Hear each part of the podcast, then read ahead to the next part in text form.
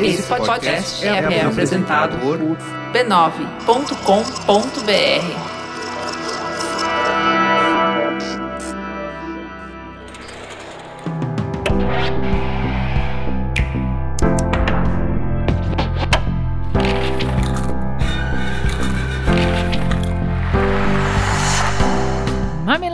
e mamiletes, sejam bem-vindos ao Mamilos Cultura, o nosso espaço de reflexões a partir de produções culturais.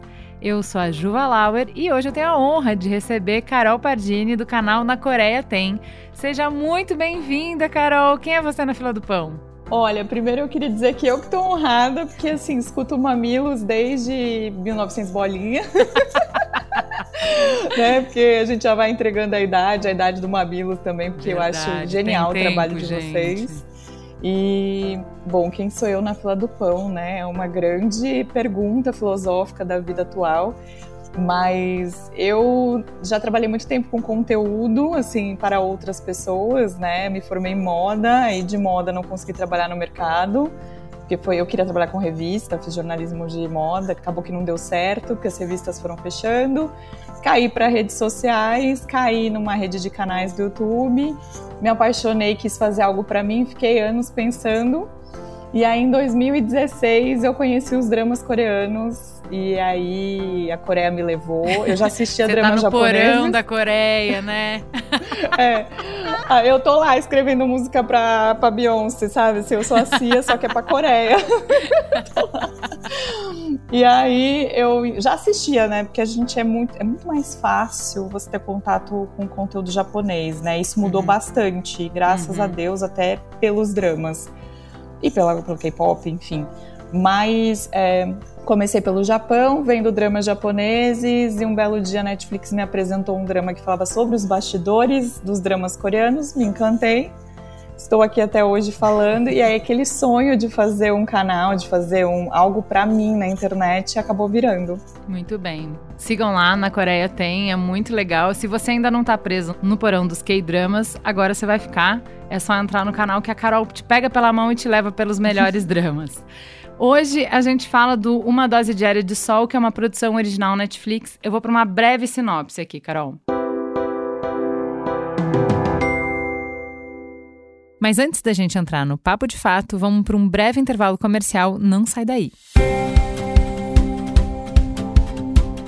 Duas mulheres se aproximam ao redor de um microfone de um propósito: promover conversas difíceis com respeito e empatia. Assim que começou o Mamilos há nove anos, um podcast ouvido por milhões de brasileiros e que tem mais de 600 programas publicados. Nesse meio tempo, não teve como escapar das tensões que um projeto desse tamanho pode causar. Mas na busca pelos seus sonhos, a sua jornada não precisa ser dolorida. O importante é se cuidar e se sentir bem fazendo o que gosta. Por isso, se doer, deixa com Dorflex, o número um no combate às dores. Conheça a linha de produtos e saiba mais em dorflex.com.br.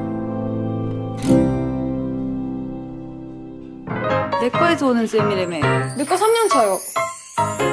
A trama acompanha a vida de uma enfermeira que é transferida repentinamente para o departamento de psiquiatria. Sempre alegre e otimista, ela se esforça para passar aos seus pacientes uma energia positiva e oferecer um cuidado generoso. Porém, a rotina de convivência com pacientes psiquiátricos traz inúmeros desafios, levando a protagonista perigosamente perto do seu limite. A série é uma mistura de drama e comédia, com episódios que exploram saúde mental, relacionamentos e amadurecimento. Tem 12 episódios de cerca de uma hora de duração cada um. Já na estreia foi um sucesso, ela está em destaque no top 10 da Netflix e no Rotten Tomatoes o projeto tem 100% de aprovação dos críticos.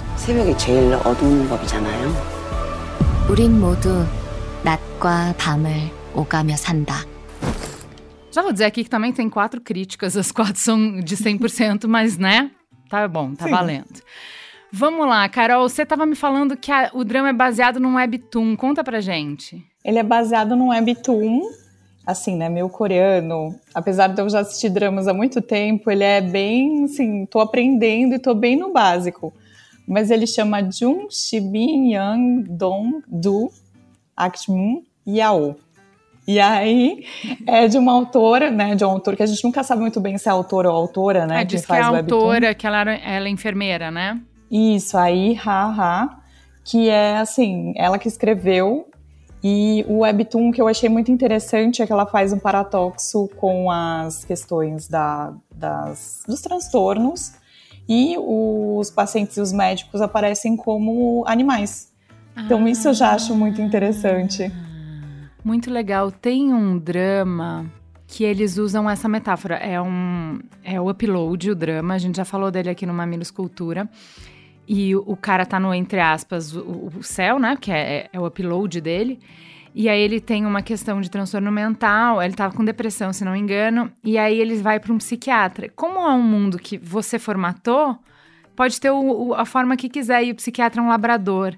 E eu achei tão genial, porque é uma coisa que assim é, você baixa suas defesas perto de um animal, né? Você se sente seguro, você se sente acolhido automaticamente. Então, ele fazendo a sessão de terapia, fazendo carinho no labrador, é uma das imagens mentais mais legais que eu já vi. Achei muito legal. E assim, na verdade, até achei. Tem o um nome em inglês do, do Webtoon, mas eu não achei ele para ler em inglês, só achei uhum. em coreano.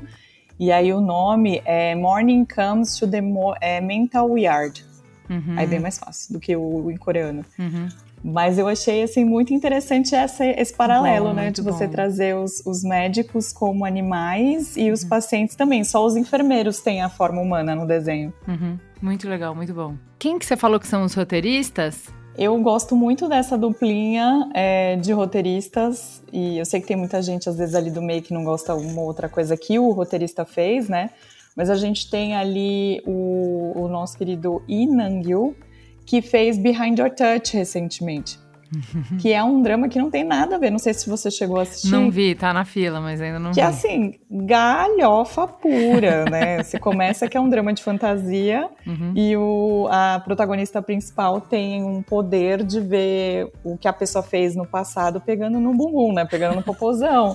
Sendo então, que assim, eles não tocam nem na mão. O que, que vai estar tá tocando no popozão de alguém? Pensa bem. Tanto que te, deu uma polêmica no início do drama lá na Coreia, né? Uhum. E eles falam muito sobre assédio no início. Ah, então eu tá. acho que ele usou também essa questão da comédia para falar de algo sério que uhum. lá pega bastante. Uhum. Então eu achei bem interessante. Então eu gosto dos dramas dele porque ele fala de assuntos muito importantes, mas também trazendo sempre uma leveza. Ele uhum. tem um drama que chama Radiante, que está uhum. na Netflix, que também vai trazer isso. Ele vai falar um pouco sobre etarismo, ele vai falar um pouco também, porque é uma personagem que ela sofre um acidente ali, rola um acidente na verdade, e ela tem ali uma, como se fosse um relógio, se não me engano, porque já faz um tempo que eu vi esse drama, hum. que toda vez ela tenta voltar naquele, na data para não reviver, né, mas para tentar evitar aquela uhum. tragédia. E aí, no fim, no, acontece um negócio lá, tentando não dar spoiler, né? acontece um negócio lá que ela acaba é, indo para os seus 70 anos direto, assim. Uhum. Então ele é bem interessante nessas reflexões sobre morte, sobre tragédia, sobre essa coisa de você querer voltar, o tempo, né? Uhum. Como o tempo faz, se ele cura, se ele não cura. Então é um roteirista que eu gosto bastante. E quem divide com ele é uma roteirista relativamente nova, assim, pelo que eu vi, ela só fez Behind Your Touch com ele, né? Uhum. O, a Kim Da-hee. Então eu tô gostando de ver esses dois trabalhando juntos. É, e você tava falando de, de ele tratar temas que são importantes, essa pauta que ele escolheu dessa vez é super urgente, porque desde a pandemia a Coreia é líder em suicídio, então ele escolhe pautar isso, porque quando você coloca isso num drama, as pessoas vão sair do episódio e vão comentar na escola, vão comentar no trabalho, vão comentar com a família. Então ele pauta, né, conversas sobre estigma, sobre quais são os gatilhos para você ter. Então, assim, como ele vai mostrar diferentes transtornos, ele mostra diferentes gatilhos. Então, ele abre diferentes conversas. Fala da influência de genética, fala de sofrimento de quem tem doença mental, mas também dos cuidadores que eu acho que abre um monte de conversas para quem está vivendo isso dentro das suas casas, né? Então é um ponto de partida para puxar uma conversa incômoda. E eu acho que ele consegue fazer isso, como você estava falando no Behind Your Touch. Ele tem sensibilidade, ele tem camadas diferentes, mas consegue trazer um tema que é muito dramático, que é muito difícil, que é muito tabu, sem ser sombrio. Então, assim, não é galhofa, ele é bem sensível, ele é bem complexo, mas a experiência ela não é assim de você ficar mal, pesado depois, não é assim, né? É, ele consegue não ser superficial e ao mesmo tempo não ser pesado demais. É, e eu acho que não é sempre assim que a gente consegue ver o que. Acho que nunca a gente consegue ver o que, que acontece dentro de um hospital psiquiátrico. Então ele também te dá acesso a um universo que você não, não, não vê. E se você não vê e se você não fala, quais são as referências que a gente tem? Pelo menos eu no Brasil, eu tenho as referências que de filme denúncia da época da luta antimanicomial, então um universo muito horrível de maus tratos, de, de, de violação de direitos humanos e tal. Quanto menos você conhece, mais estigma vai ter, mais medo vai gerar, né? Então eu achei o tema, a escolha desse tema muito importante. É, quando você fala de Brasil, acho que eu lembro de bicho de sete cabeças, né? Exato. né? Acho que é a primeira coisa Exato. que vem na cabeça. Exato. E eu achei muito generoso também ele pegar uma história que não foi ele que criou e fazer essa releitura, né? Porque o que, que tem acontecido? A Coreia tem bebido muito da fonte dos marhuás e dos webtoons, uhum, né? Uhum. E aí alguns roteiristas mexem muito na história. Sim. E aqui eu achei que assim, a gente não conseguiu ler né? Porque tá só em coreano, mas pelo que eu li assim da internet de gente que né, de fora que leu e tal, viu que a adaptação tá bem coerente. Sim. Então, sim. isso eu achei bem precioso e deixar esse toque que você falou. É falar de um transtorno, é falar de uma bipolaridade, é trazer isso, é, é trazer as crises ali, mas não é uma coisa que parece que nos fere, assim, ou que nos uhum. pesa. Eu fiquei um pouco assim, porque no começo eu achava que a gente ia focar muito nos pacientes. Uhum. Óbvio que você tem ali o dia a dia do hospital, né? Até lembra um pouco de hospital playlist, né? É. Que também tem aquela dinâmica do hospital. Mas eu não sei porquê, quando eu vi o trailer ou quando eu vi o começo, falei, bom, vai ser os pacientes e a forma como a nossa protagonista lida com eles, né? Era muito isso na minha cabeça. Uhum. E aí, quando você vai vendo e vai desdobrando, os coadjuvantes também vão tendo o seu brilho, vão tendo a sua história ali, eu achei genial, assim, genial. Você tem, acho que um dos episódios que fala muito sobre uma enfermeira e o título do episódio já é sobre isso, né? Uhum. Então isso eu achei muito legal também. Você fala de algo que é senso comum, não é porque a pessoa é médico ou porque a pessoa é um psiquiatra ou porque ela é um psicólogo que ela não vá precisar cuidar da sua saúde mental também. É, tem um, um drama que eu vi, ele é antigo, mas eu vi recentemente, Tudo Bem, Isso é Amor, que também é de um, uma casa com psiquiatras e na abre o drama com uma, um reencontro de colegas de faculdade, então médicos de diferentes especialidades, e um médico tira sarro do psiquiatra por ele tomar remédio psiquiátrico. E ele falou: seu babaca, se você é ortopedista, quer dizer que você não quebra a perna, imbecil, entendeu? Cardiologista nunca vai ser é, operado do coração. Que preconceito é esse? Que burrice é essa, entendeu? E, e assim, já abre assim, né? E eu achei muito legal, assim, porque tem. O, o drama ele faz um, uma boa investigação sobre o preço da empatia, principalmente para profissionais de saúde, né? É o preço Sim. de você se entregar para o outro a ponto de você se perder de si, o preço de você ser sensível, entre aspas, tá demais, porque não tem um ISO 9000 para sensibilidade. Mas essa coisa de que tem pessoas mais sensíveis e menos sensíveis e que se você é muito sensível, você não está apto para esse tipo de trabalho, isso está bem explorado ali. Como é que o preço que você paga de você permanecer humano numa estrutura fria, desumanizante, que é a estrutura da saúde, de você insistir em enxergar uma pessoa e não um conjunto de sintomas e de índices, o preço de você insistir, né, em olhar um humano ali na sua frente e não um transtorno né? De você dialogar, de conversar com quem está na sua frente e não se proteger com um monte de estereótipos, né? Porque eu acho que também está bem explorado que não é maldade. As pessoas que fazem isso, né? Os médicos que estão lá, as enfermeiras que estão lá, a equipe que está lá, que usa essas ferramentas é uma ferramenta de sobrevivência. Não é por não ligar para o paciente, é porque assusta lidar com a vulnerabilidade do outro, principalmente nesses casos extremos. Então, assim, você lidar de verdade, sem máscara, sem defesa, com a vulnerabilidade do outro, uh, vai falar da sua própria vulnerabilidade, vai nos alcançar, vai nos atravessar. Não tem como, não, porque você está abrindo mão das ilusões que nos protegem desse sofrimento que é viver. A experiência humana é isso, entendeu? A gente é frágil, a gente está o tempo inteiro frágil nesse mundo. Nada é seguro, nada é garantido, né?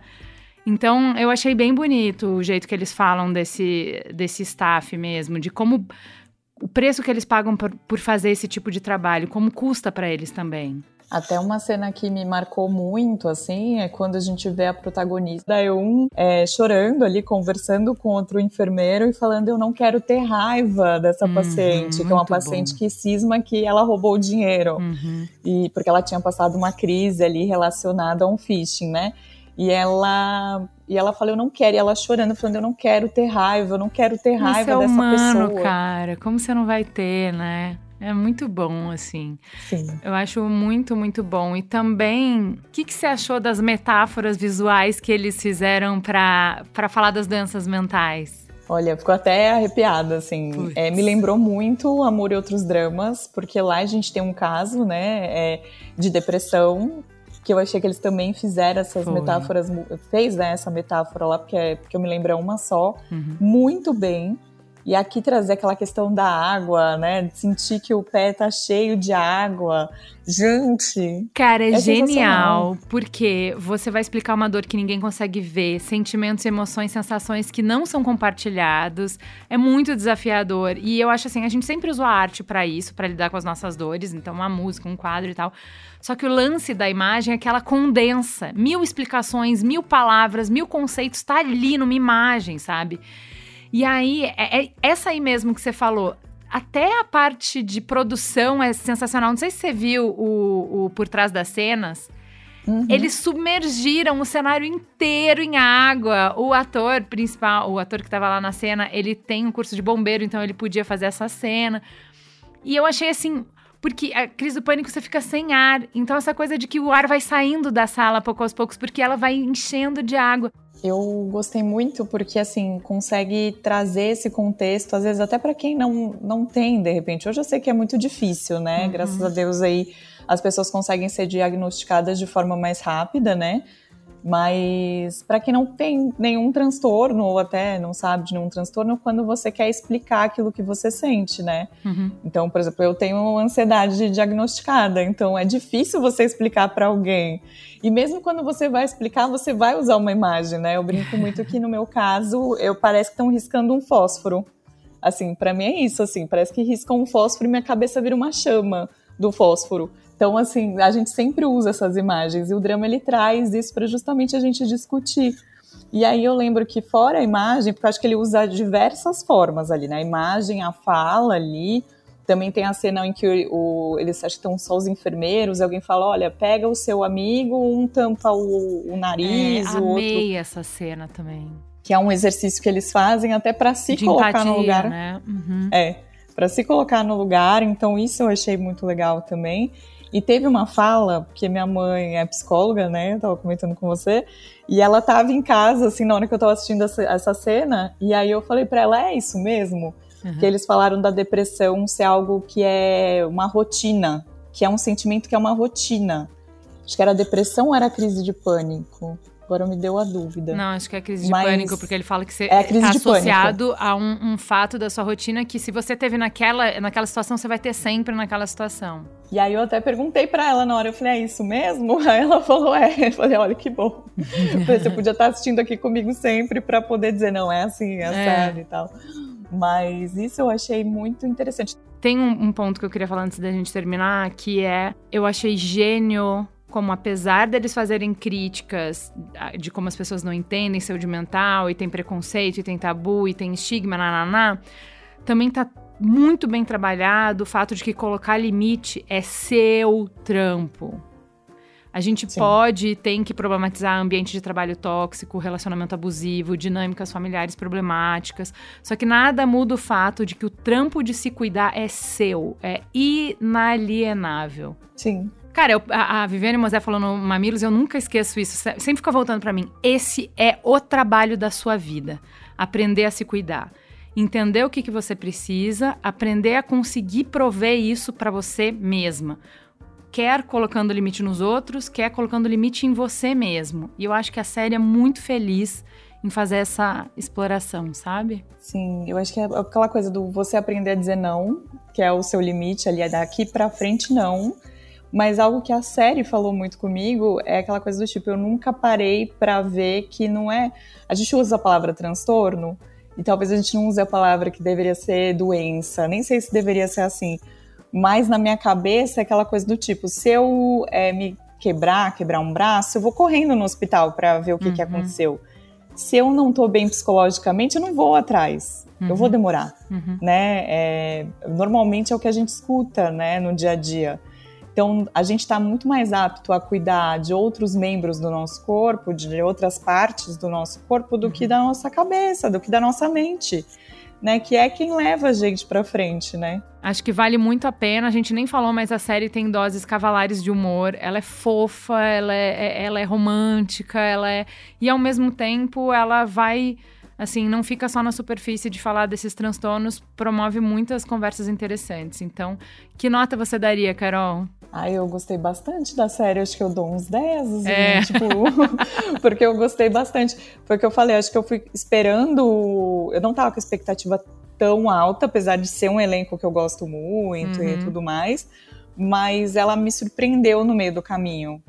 E isso me marcou demais, porque eu tava esperando algo como Tudo Bem Não Ser Normal. Que eu amo. E eu amo, hum. mas ela, tipo, me gatilhava muito. Eu tinha ah, que assistir, assim. É, eu é bem mais fazendo... pesada, né? É bem mais Eu tava pesada. fazendo lives, né? Então eu tinha que assistir os dois episódios por uhum. semana, mas eu tinha às vezes que pausar, eu tinha que respirar. Carol, amei gravar com você, espero que você volte, porque os ouvintes vieram no Instagram do Mamilos, no meu Instagram, falar que eles querem mais conteúdo de K-drama. Então espero que você volte. Ah, eu já me convido, né? Se deixar, eu fico aqui, a gente faz um episódio de uma hora, duas. fico o dia inteiro falando de drama. Eu sou apaixonada. Me chama que eu venho. Beleza. Um beijo, gente. Até o próximo.